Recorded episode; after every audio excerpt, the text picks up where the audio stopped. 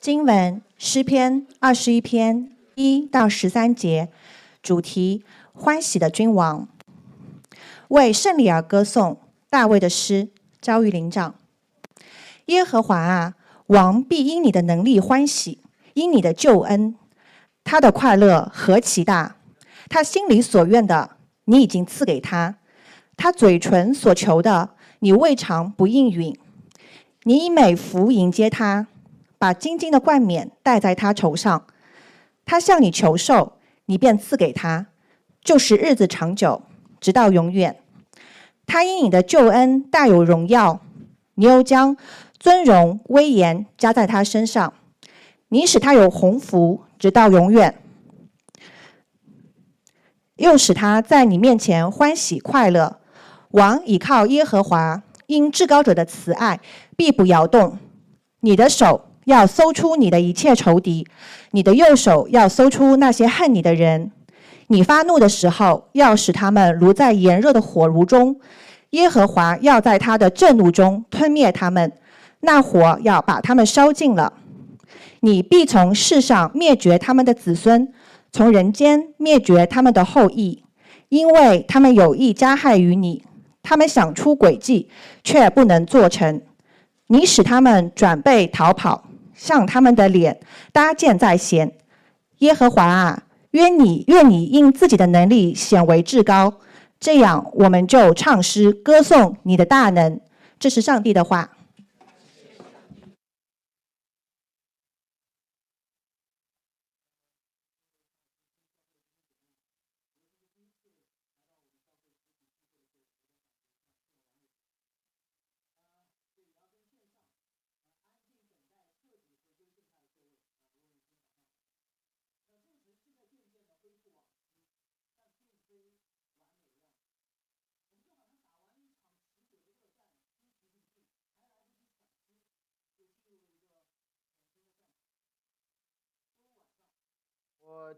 去小区的垃圾箱去倒垃圾，然后呢，就会顺路习惯性的去停车场看一下我的车。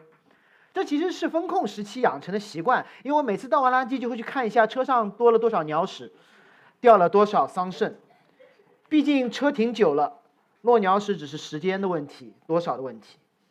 但这次当我到停车场去看的时候，看到的不是车顶的鸟屎和桑葚，而是车的。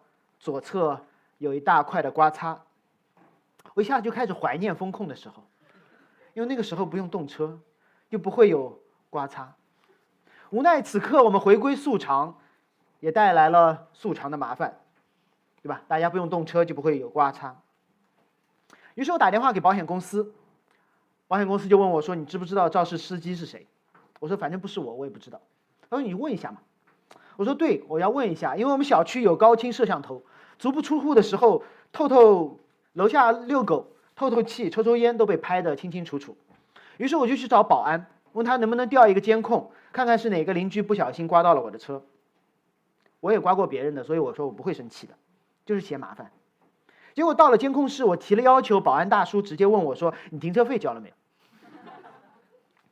我就很无奈，因为什么呢？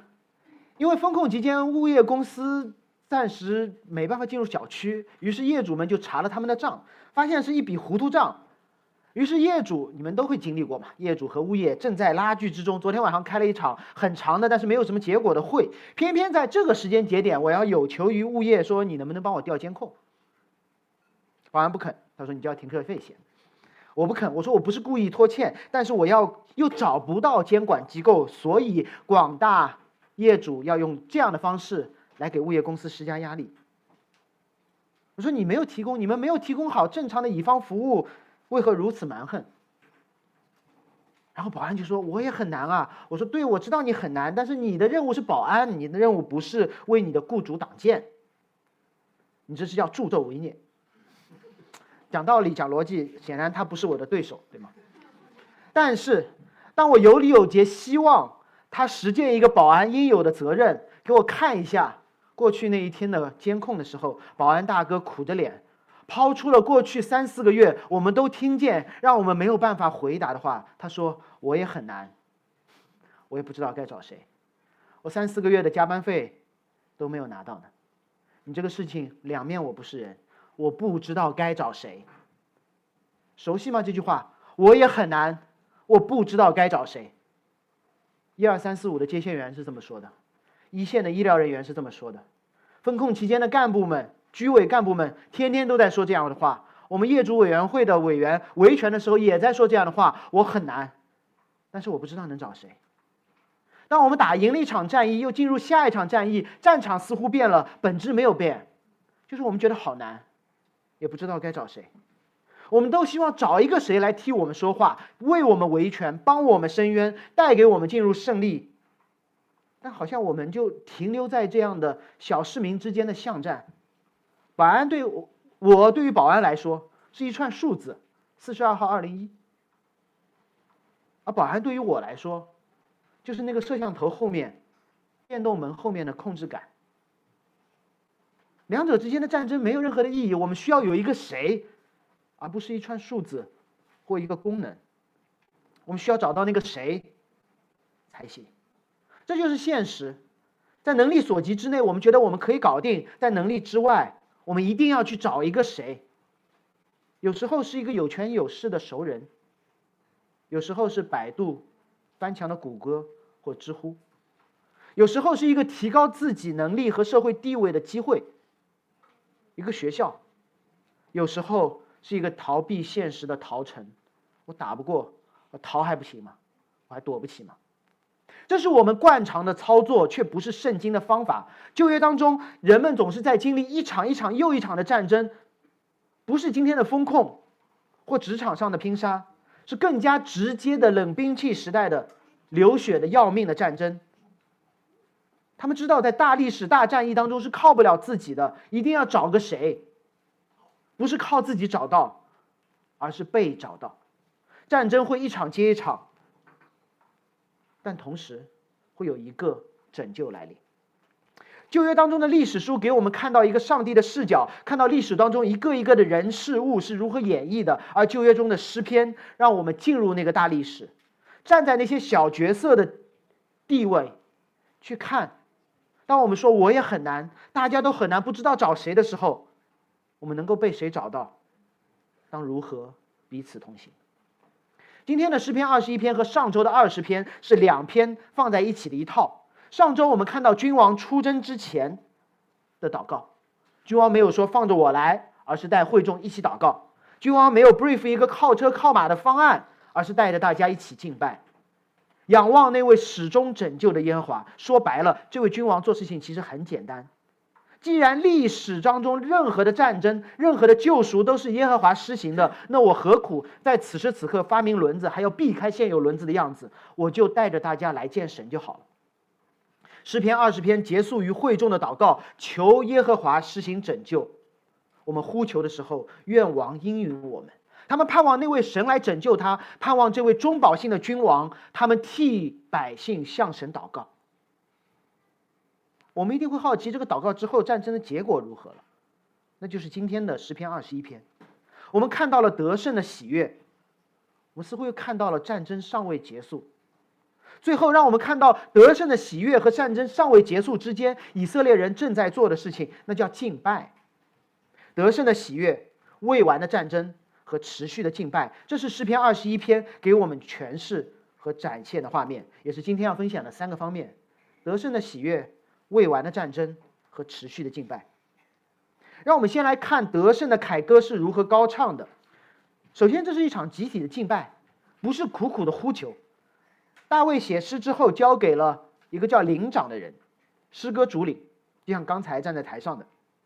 而诗歌主领则是在类似于现在的这样的一个场合，带领大家一起来唱一首诗歌，说：“耶和华王必因你的能力欢喜。”还记得诗篇二十篇的情形吗？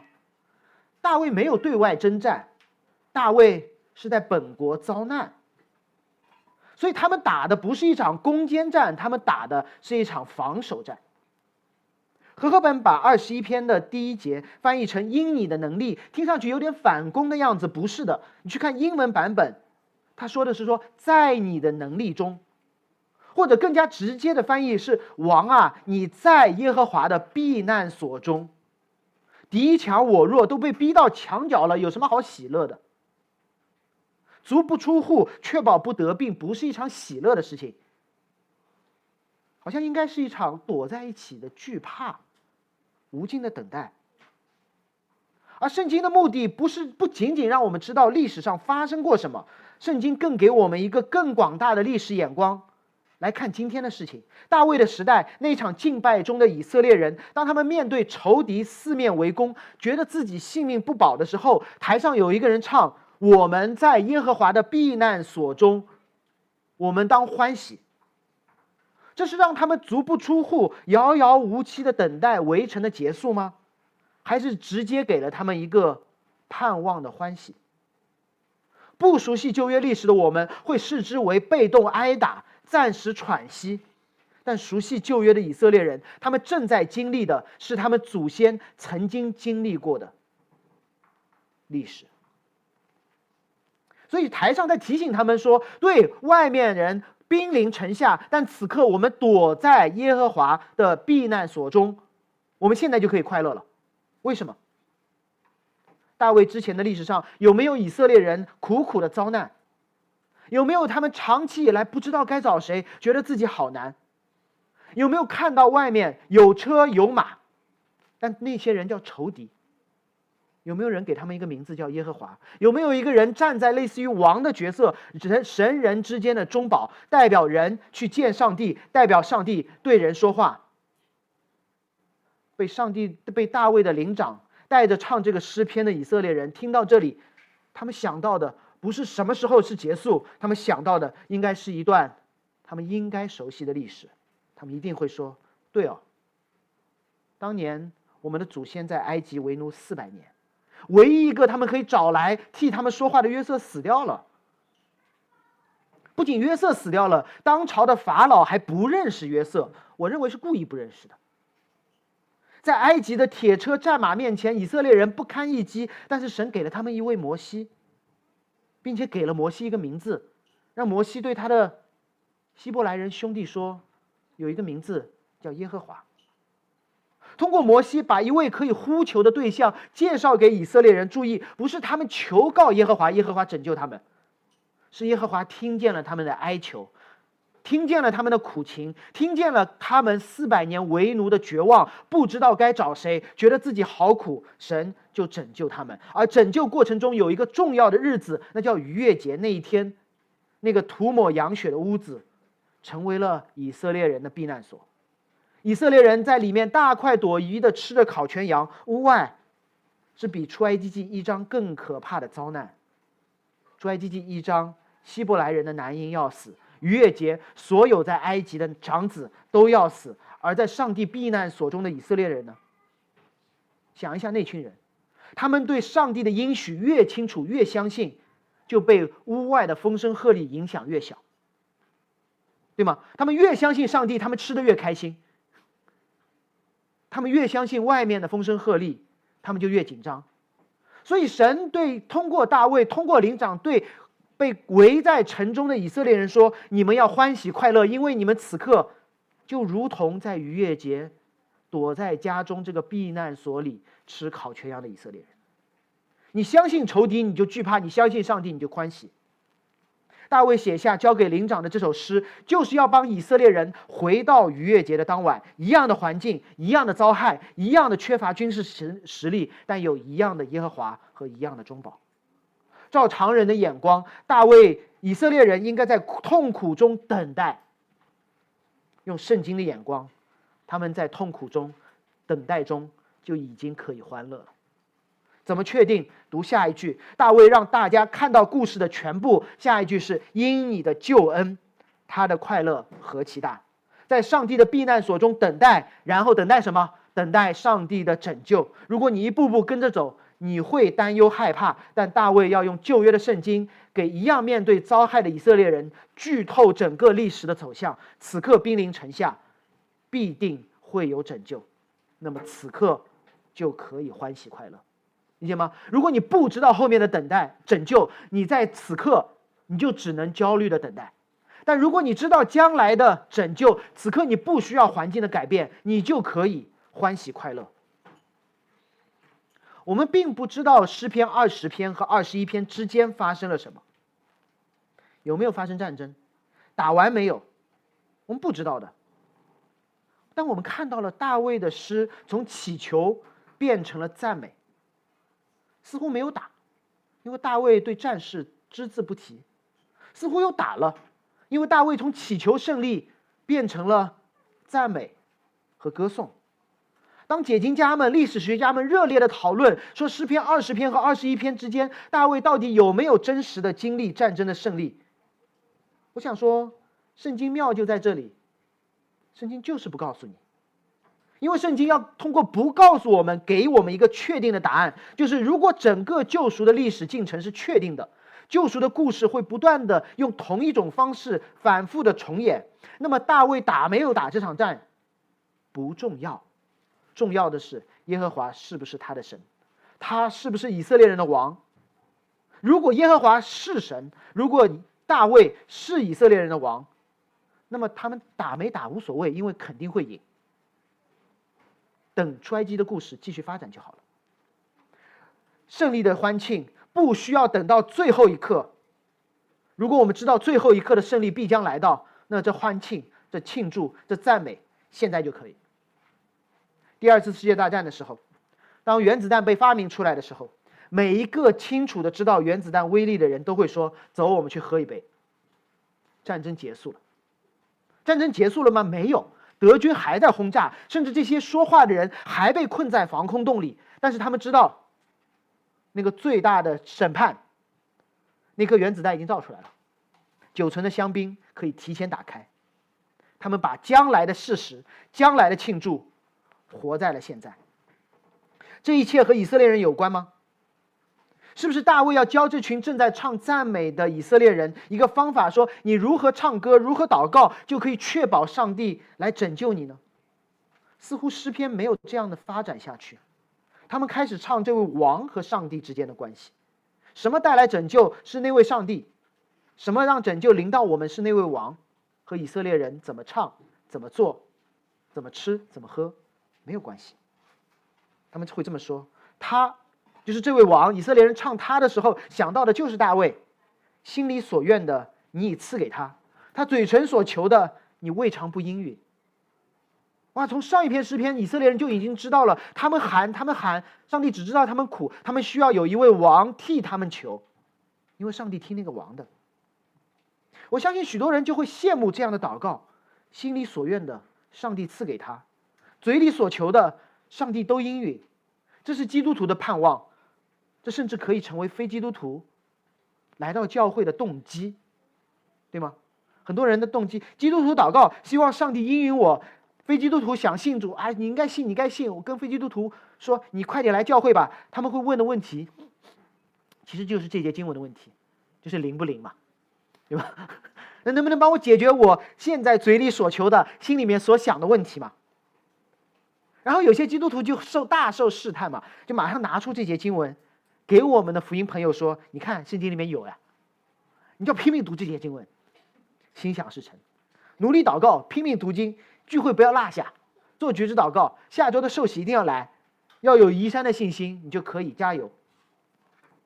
允许我挑战这样的祷告和这样的教导。大卫在接下来的诗篇当中没有教任何如何祷告，你就可以被神听到。”没有说十个方法保证你心想事成，嘴里说的闭门应允，没有。于是我再问一句，大家凭你的理性，凭你对圣经知识的了解，唱这首诗的以色列人会不会希望自己的祷告统统蒙应允？我再说一遍，唱这首诗的以色列人，他们会不会想说，希望我就是那个王，我的祷告蒙应允？我想告诉你们，如果他是正常的以色列人。他绝对不敢有一点点心想事成的期待，因为上一次他们心想事成的时候，上帝给了他们一个扫罗，而此刻做王的是大卫。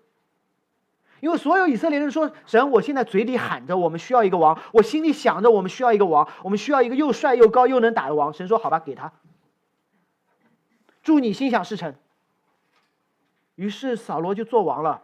他们经历了这一段历史，好不容易等到一个大卫，他们还敢这么说吗？如果他们再翻开自己的圣经，扫罗之前的历史是什么？是他们经历的最黑暗的时刻，被称为世师的时代。那时候以色列中没有王，个人任意而行，没有一个说了算的，没有一个可以找得到的。于是大家说：“愿我心想事成。”人人心想事成，不是天国，是地狱。人人心想事成，是至暗时刻。需要的不是我的心愿达成，不是我说的上帝就听。他们需要的是一个能够做正确决定的王，带领他们出黑暗入光明。不要只羡慕心里所愿，上帝赐给；嘴唇所求，上帝应允。我举一个小例子，你们就可以明白到底为什么会这样。回到我们读书的时候，你班上总有这么一两个同学，多半不是我，不是你，他们不管在卷子上写什么，老师都会打一个勾。不管他们向老师提什么要求，老师说可以。那我就奇怪了，为啥每次我卷子上写的东西，老师就会打一个叉？为啥我向老师提一些要求，老师说不行？放到我们的信仰上面，我们可能就会找原因了，是不是我跟老师的关系不大好？是不是我提要求不够努力？对吗？基督徒在求神的时候，神说 no no no，求神向神祷告的时候，神说不行，我们就开始怀疑说，是不是我不够努力？是不是我祷告不够迫切？不是的。你那个同学背后答案后面都是勾，你的答案上面都是叉，是因为他的答案是对的，你的答案是错的。他的要求是被应允，是他问老师：“老师，我能不能替那个生病的同学做值日？”我的要求被老师否定，是说：“老师，老师，我能不能把数学课换成体育课？”大卫心里所愿的被神所赐，他嘴唇所求的被应允，为什么？是因为他跟上帝关系好吗？是因为他嗓门大吗？语速快吗？不是的，上下文。如果你看二十章和二十一篇是一篇，那么上文更大的上文，我们来看这位王的祷告如何被应允。十九篇的最后一节：耶和华是我的磐石，是我的救赎主。愿我口中的言语、心里的意念一样啊，口中的言语、心里意念，在你面前蒙悦纳。是大卫口中的言语，心里的意念符合上帝的标准，他答对了，所以打一个勾。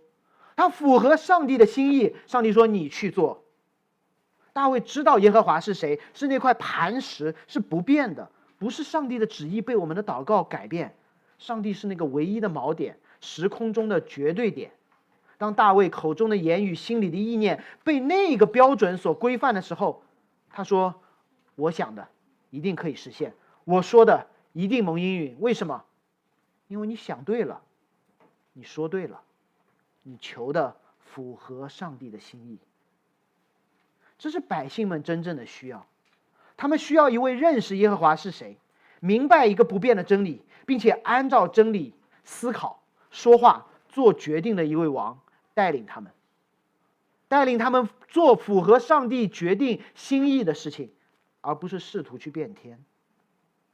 这样的王，耶和华以美福迎接他。第三节，注意这个迎接不是褒义或贬义，是一个代表主动的意思。诗篇十五篇、十八篇用了同样一个词，但翻成了别的意思。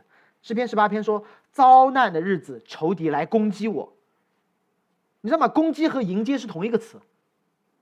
就当以色列人希望、他们期待遭难来吗？他们不期望的，但是遭难就这样来了。他们会期待神来吗？他们都没有想过，但是神就是这样来了。有没有人主动找遭难的？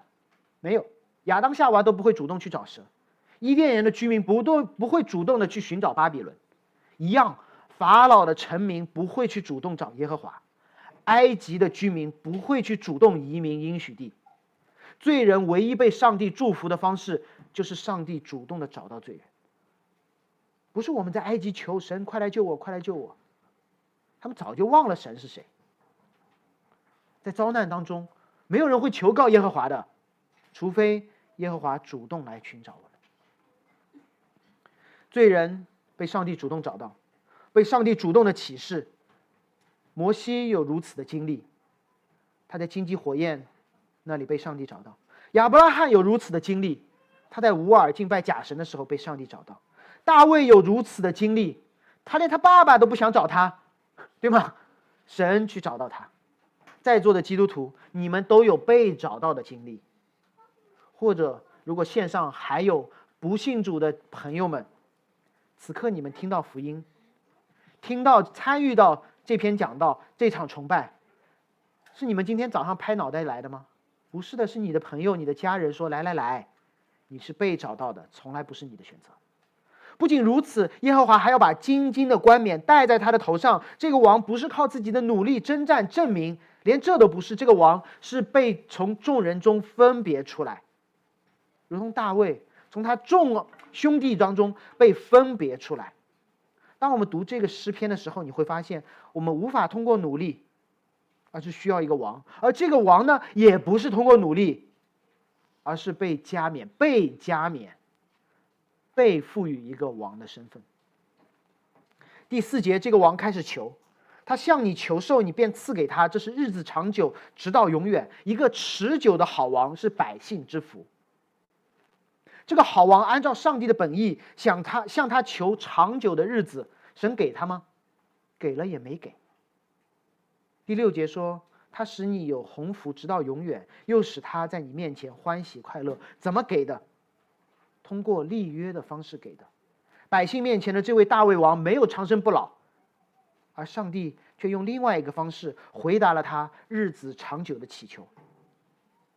萨母尔记下七章，上帝曾经通过先知对大卫说：“你寿数满足，与你列祖同睡。”所以大卫你会死的，但是你的死亡不是一个终结，你的死亡是一个开始。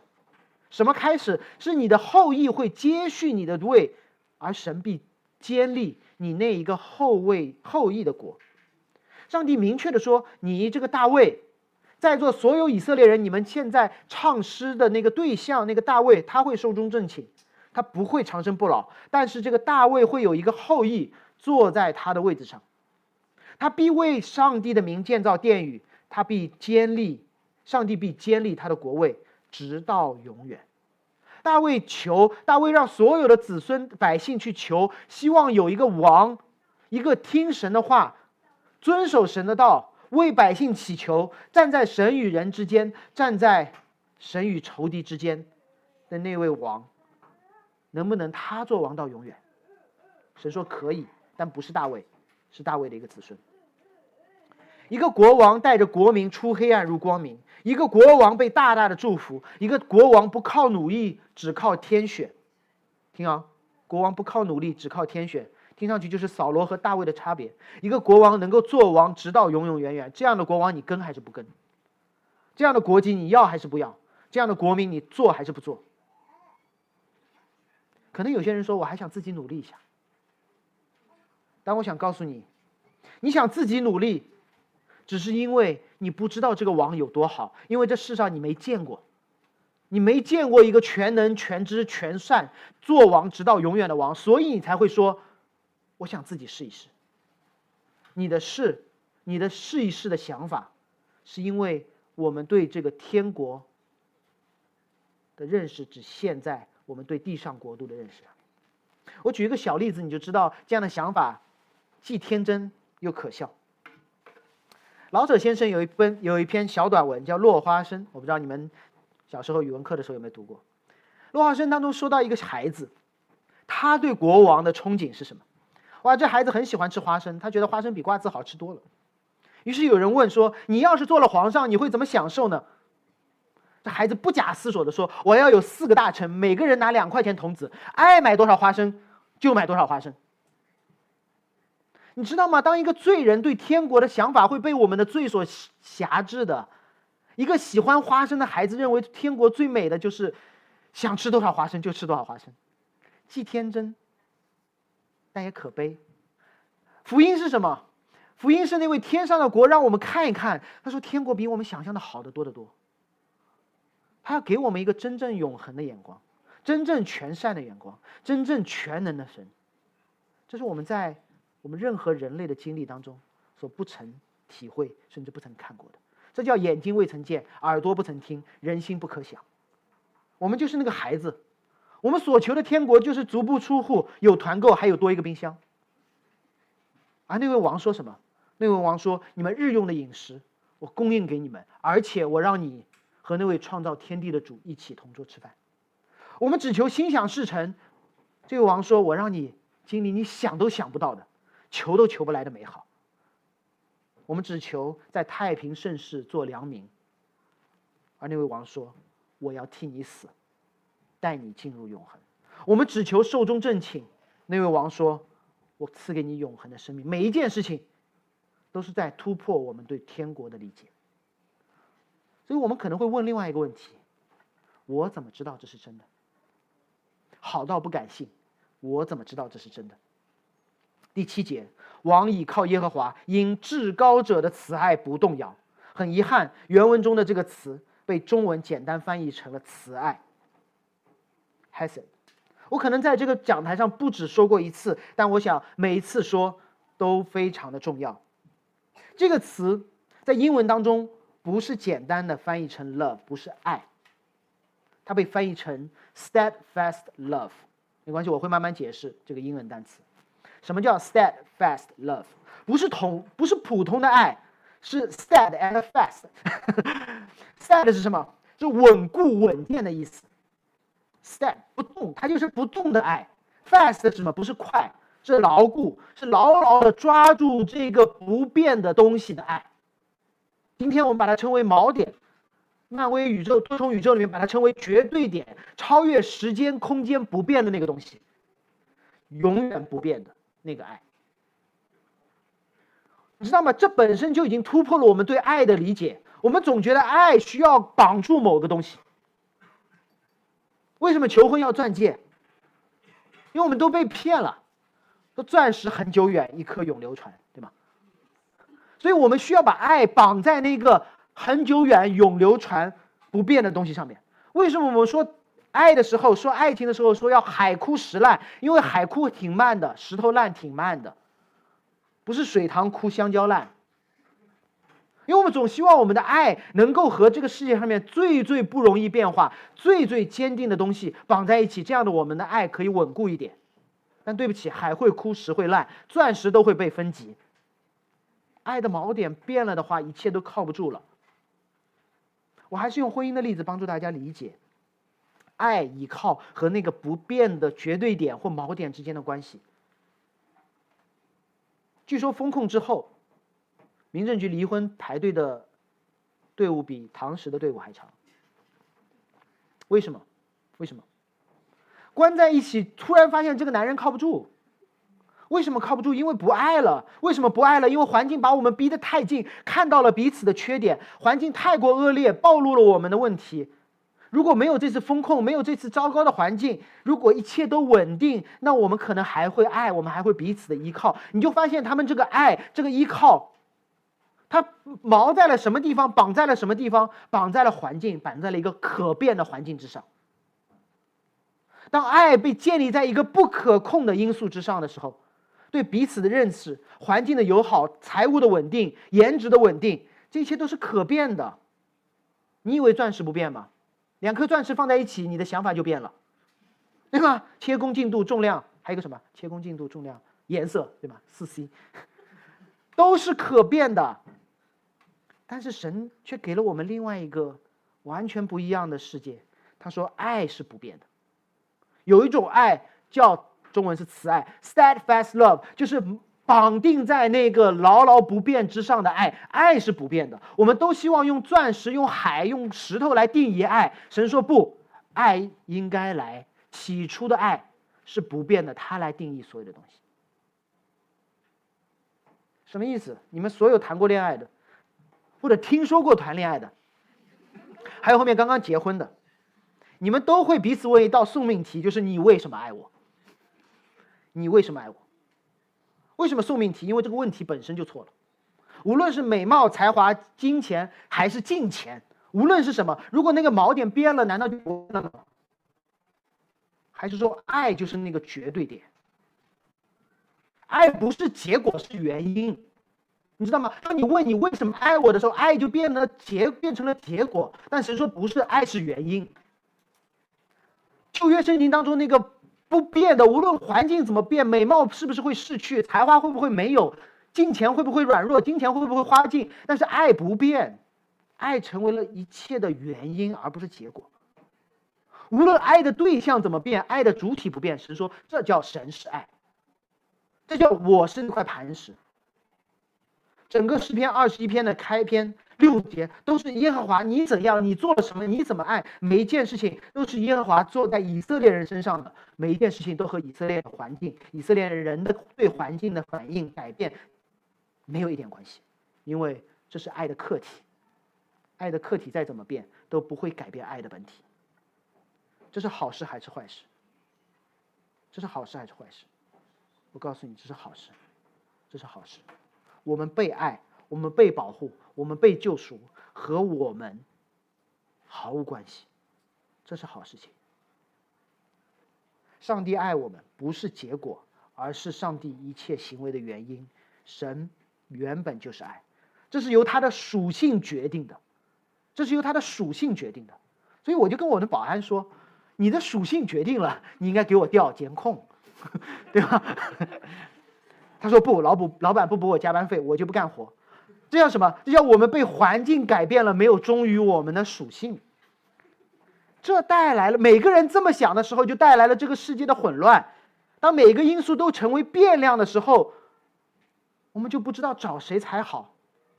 而耶和华主动的进入这个世界，让我们看到一个混沌世界中。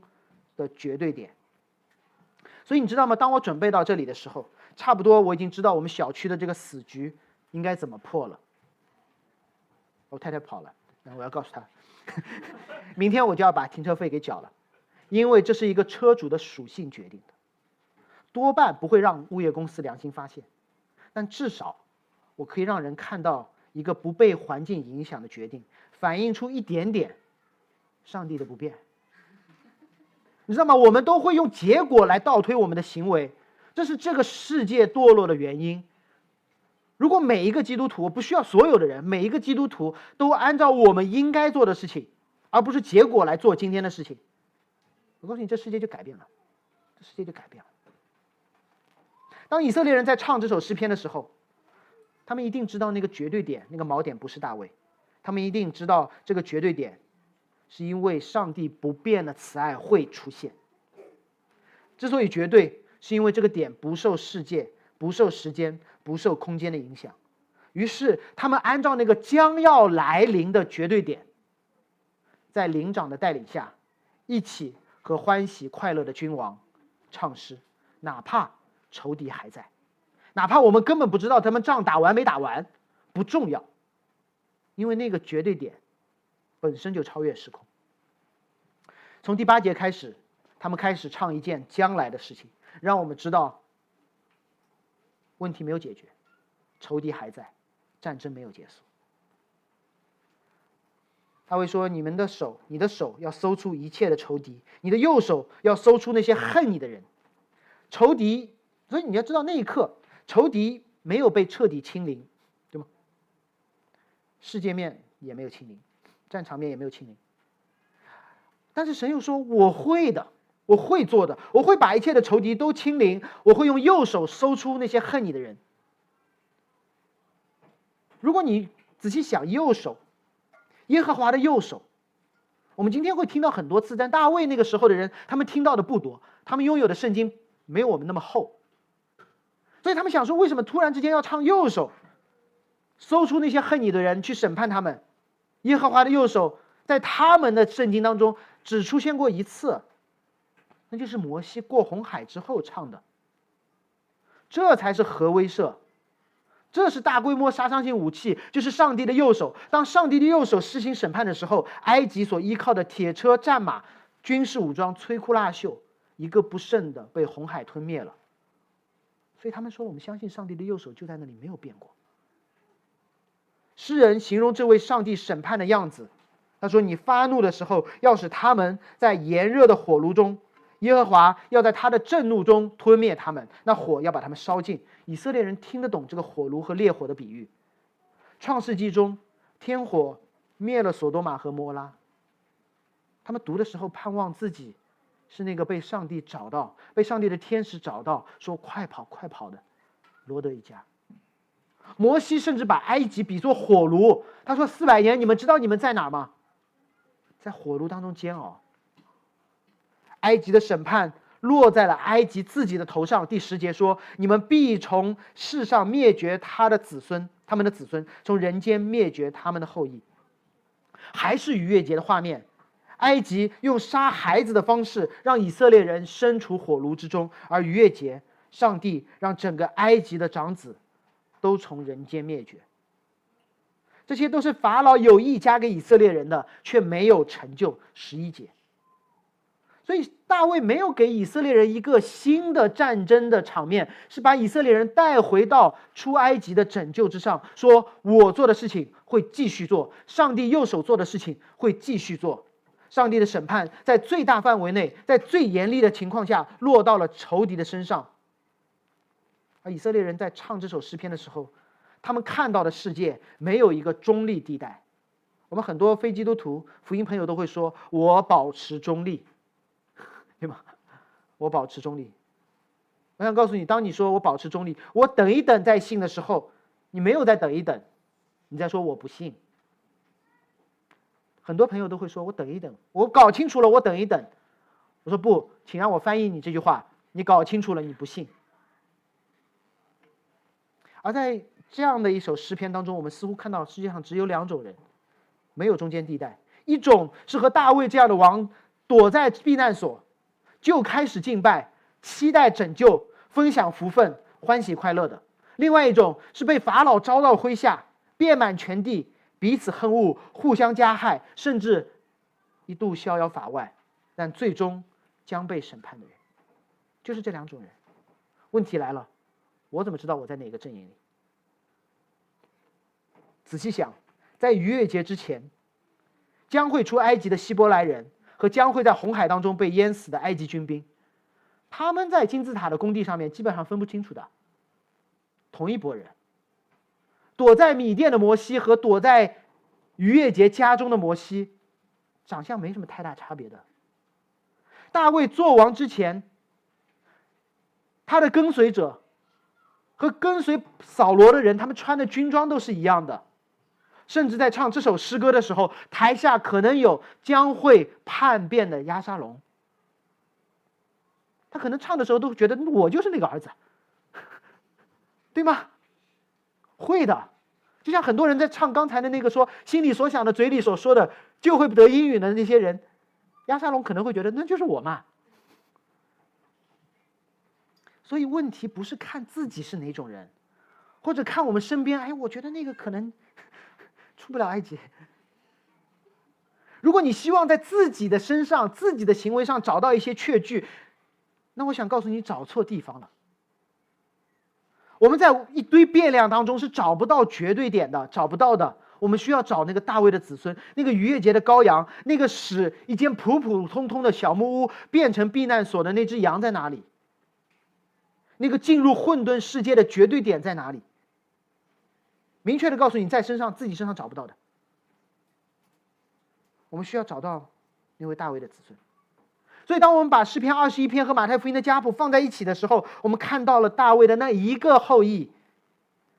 萨姆尔记下七章所说的，不是大卫你一群后裔可以怎样，历世历历代代，什么世俗罔替坐在宝座上，不是，是有一个，那一个坐在宝座上，被人称为大卫子孙的耶稣基督，几乎完美的诠释了旧约当中对大卫那一个子孙一切的预言。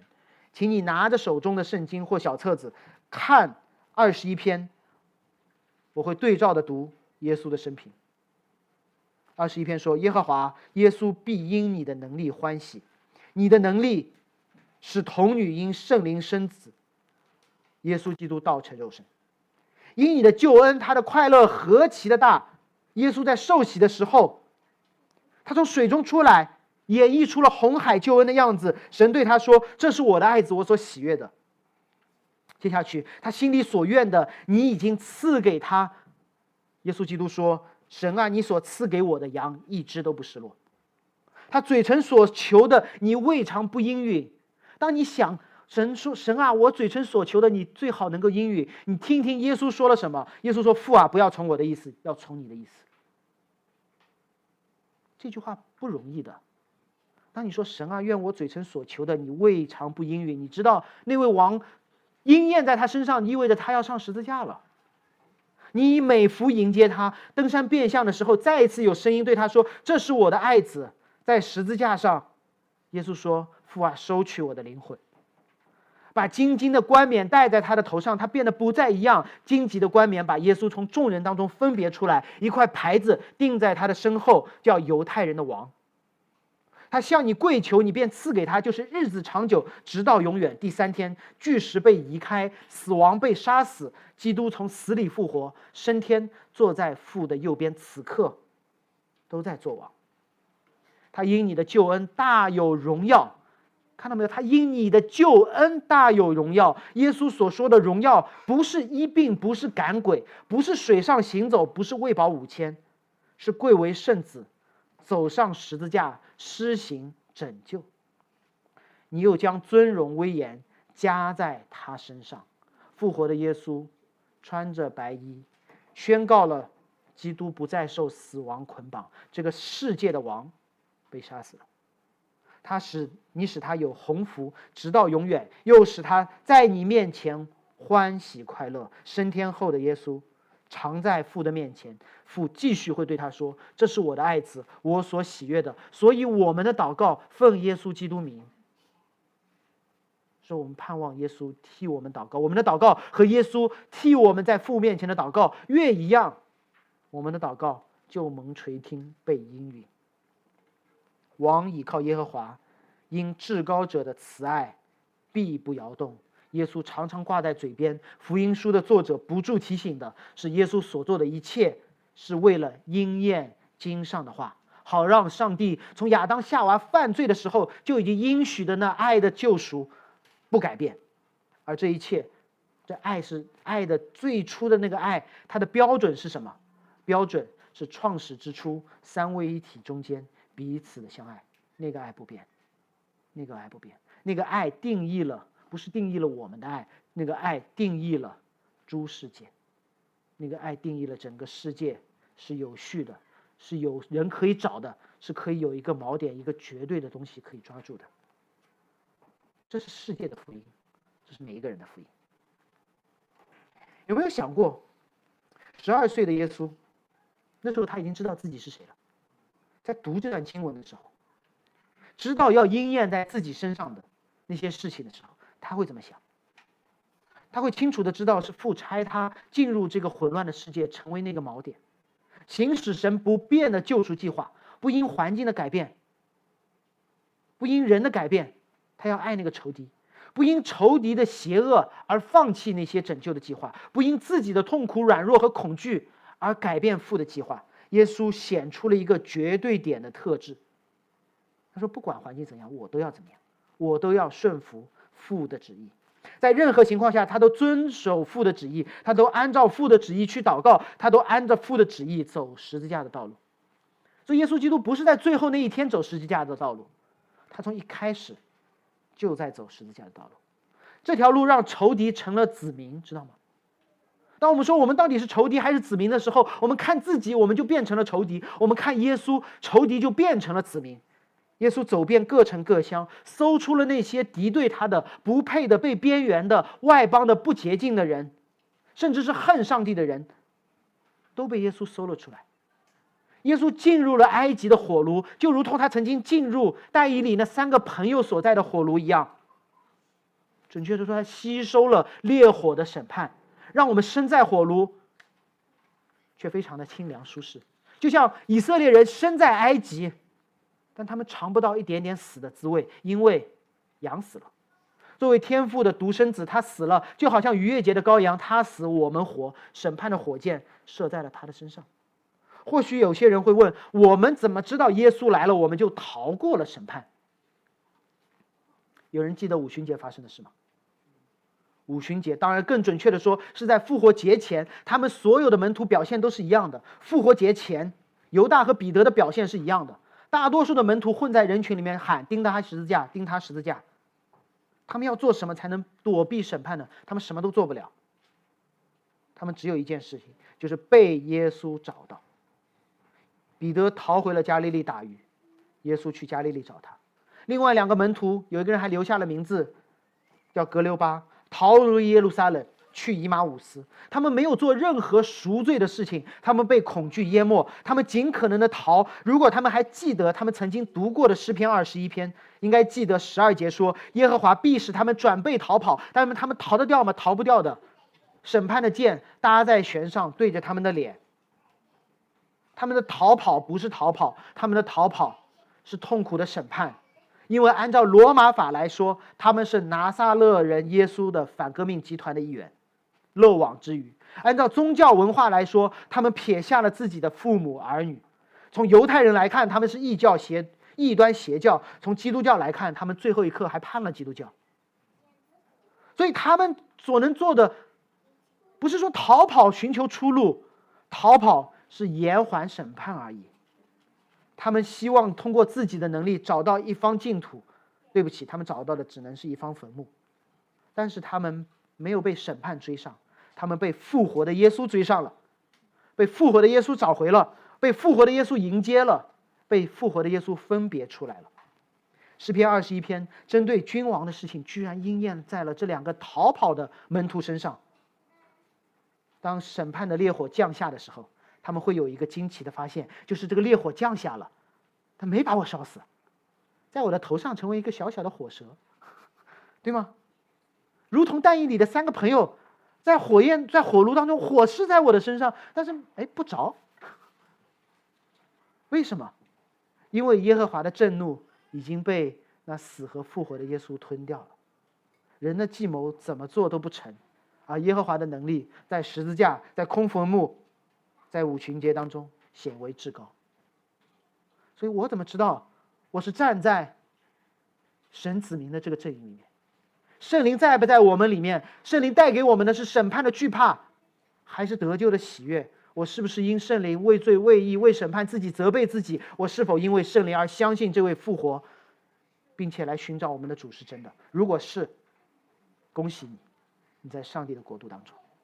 最后，大卫 call back 了他的诗篇的开头，他说：“耶和华愿你因自己的能力显为至高，这样我们就唱诗歌颂你的大能。”大卫的会众会觉得奇怪，当上帝审判一切的时候，当上帝的能力显为至高的时候，那那一天我们会唱诗，我们会歌颂，那为什么现在就开始了呢？基督徒总有一个等待的心态，等工作不忙了，我会来参加诗班的；等孩子大一点，我会带一个小组的；等退休了，我要去读神学院；等房贷还清了，我就全职服侍；等我把眼前这道坎过了，我就回教会。这么想不代表你有敬拜和服侍的愿望，这么想。只能说明你对敬拜和服侍有不符合圣经的理解。敬拜上帝、服侍教会，不是等待之后的结果，而是等待的方式。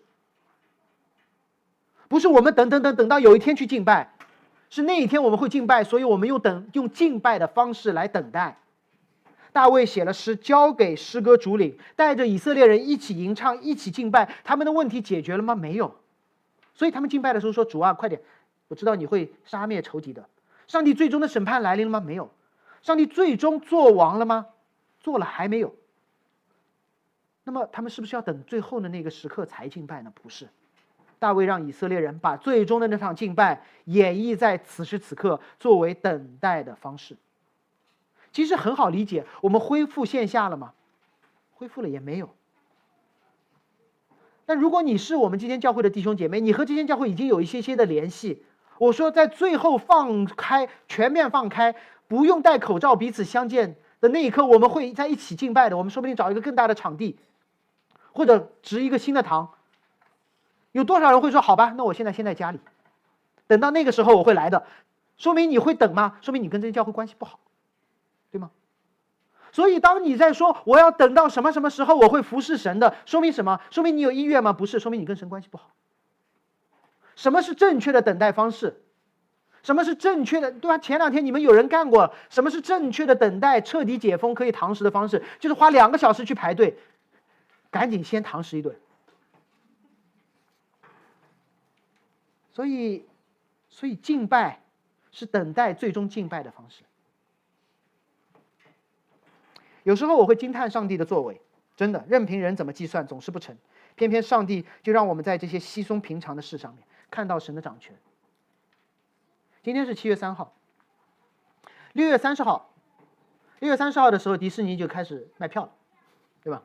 七月八号好像电影院要恢复了，七月十号我们这里有人又要受洗了。在封控的时候，我们有二十多个人加入这间教会，预备受洗的今天也来了线下。你知道在我来看是什么吗？刚刚打完一场线上聚会的仗，线下聚会的仗要开打了。我们和同工，我们不知道线上会有多少人会成为来到线下的人，我们就开始焦虑，看环境各种不可能性，看自己的能力已经超过了我们每一个同工的经验、预期和能力。你知道看到线上，我不知道线上现在线上多少人，上一次上几次我看的时候已经超过两百人。你知道我的祷告是什么吗？我的祷告是主啊，求你把这杯拿去。我的祷告是神啊，求你快来，挤爆这里之前，求你快来。我们会非常期待新天新地当中不用考虑场地因素，彼此一起敬拜的日子。那我们必须问自己，我必须问自己，我们要如何等？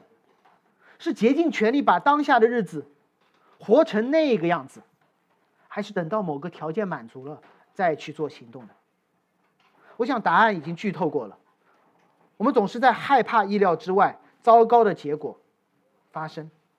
或许我们有另外一个选择，就是按照上帝不变且确定的应许，继续传福音，继续鼓励弟兄姐妹彼此相见，一起敬拜。面对尚未亲临的仇敌，大卫带以色列人吟唱这二十一篇，把最终的敬拜演绎在仇敌面前。面对上帝尚未亲临的各种各样的罪，我邀请各位。线上的、线下的，把新天新地的敬拜演绎在此时此刻，不是来参加一堂崇拜，不是在这个教会里面找到一个空位子，而是预备自己去服侍更多的人。如果每个人说我的敬拜、我的服侍此刻就可以做，而不是等，那么这个教会不是服侍每一个人，而是每一个人在服侍每一个人。那这个教会不是在服侍自己之间教会。而是在服侍这个伤痕累累的城市，不是逃，是留下；不是把这里坐满为止，而是继续的去传福音、建立门徒、建立新的教会，让这个城这个城市当中有越来越多敬拜神的地方。我很喜欢一位牧师的鞭策，作为今天的结束。他说：“基督徒啊，你们明明拥有天空，却陷在淤泥之中；你们明明长了神所赐的翅膀，却陷于巷战之中。”所以我们天天都在打巷战，就忘记了神给我们一个三万英尺高空的翅膀。不要等到怎样才想到基督和他的教会，要想到基督和他的教会，你就会改变。怎样怎样？人生的首要目的是荣耀上帝，以他为乐，直到永远。如果这是首要目的，我们就不要在这首要目的上增加任何的条件了。我们祈祷告。主，谢谢你让我们看到一场我们身处的征战。主，让我们看到这场征战背后的真实，就是天上的王得胜了，地上的王失败了。天上的王以为十字架以十字架的方式得胜，地上的王靠车靠马不承认失败。主，谢谢你，在这场战役当中，我们被你找到，认识你，我们就愿意跟随；跟随你，我们就不靠自己；顺服你，我们就完全的顺服。按照新天新地的方式安排自己每一件小事，主求你快来，求你让我们在等待中被你大大的使用，完全使用，荣耀你，以你为乐，只等到你来的日子，带我们进入永恒。奉耶稣基督名祷告，阿门。